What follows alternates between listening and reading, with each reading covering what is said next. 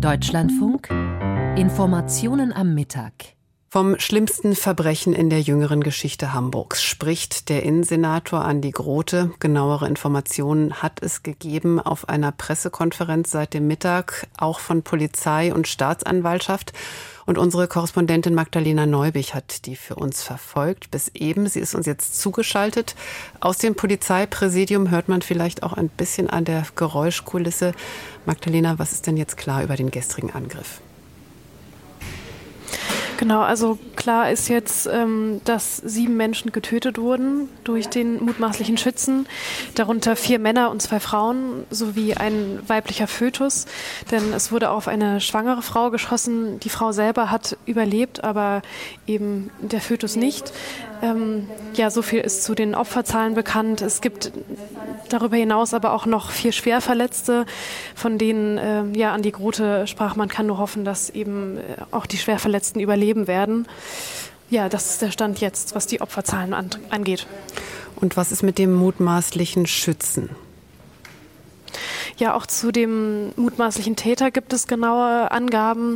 Es äh, handelt sich um einen 35-jährigen Deutschen, der bis vor anderthalb Jahren selbst Mitglied in dieser Zeugen Jehovas Gemeinde in Hamburg war, der offenbar die Gemeinde freiwillig verlassen hat, aber anscheinend nicht im Guten, ähm, wobei die Polizei eben in der Pressekonferenz sagte, dass sich das Motiv noch nicht hundertprozentig sicher feststellen lässt. Ähm, die Wohnung des Schützen wurde durchsucht und auch äh, Dinge wie PC und äh, Handy beschlagnahmt und das muss jetzt alles noch ausgewertet werden, dass da auch endgültige Aussagen von Seiten der Polizei gemacht werden können. Also da ist man verständlicherweise noch sehr zurückhaltend, obwohl Innensenator Grote ja von einer Amoktat spricht. Heißt das, dass doch schon mehr klar ist über die Hintergründe? Also es ist insofern klar, dass ähm, also er ist quasi wirklich hoch bewaffnet mit unglaublich viel Munition ähm, dorthin gefahren, hat schon quasi bevor er in dieses Gebäude eingedrungen hat, auf eine Frau geschossen, die in einem Auto auf einem Parkplatz in der Nähe stand und ähm, von Anfang an sehr ja, gewalttätig und grausam vorgegangen. So viel ist sicher. Ähm, und es ist auch offenbar der Fall, dass es noch hätte sehr viel schlimmer ausgehen können. Denn die Einsatzkräfte, die sich durch Zufall in der Nähe aufgehalten haben von der Polizei, waren wenige Minuten nach dem ersten Notruf schon vor Ort. Und ähm, so wie es eben die Ermittler beschrieben haben, ist dann der, der Täter nach oben gelaufen in diesem dreistöckigen Gebäude, während sich die Verletzten und sonstigen Mitglieder der Gemeinde eben unten in diesem ja, Gemeindesaal aufgehalten haben. Und so konnte offenbar also Schlimmeres verhindert werden, einfach weil die Polizei so früh da war und ähm, eben auch mit Spezialeinheiten äh, da vor Ort gleich anrücken konnte. Nach den Angaben der Behörden durfte der Mann ja im Besitz von Waffen sein. Was ist darüber klar? Genau, also der Mann war Sportschütze, hat die Waffe legal besessen.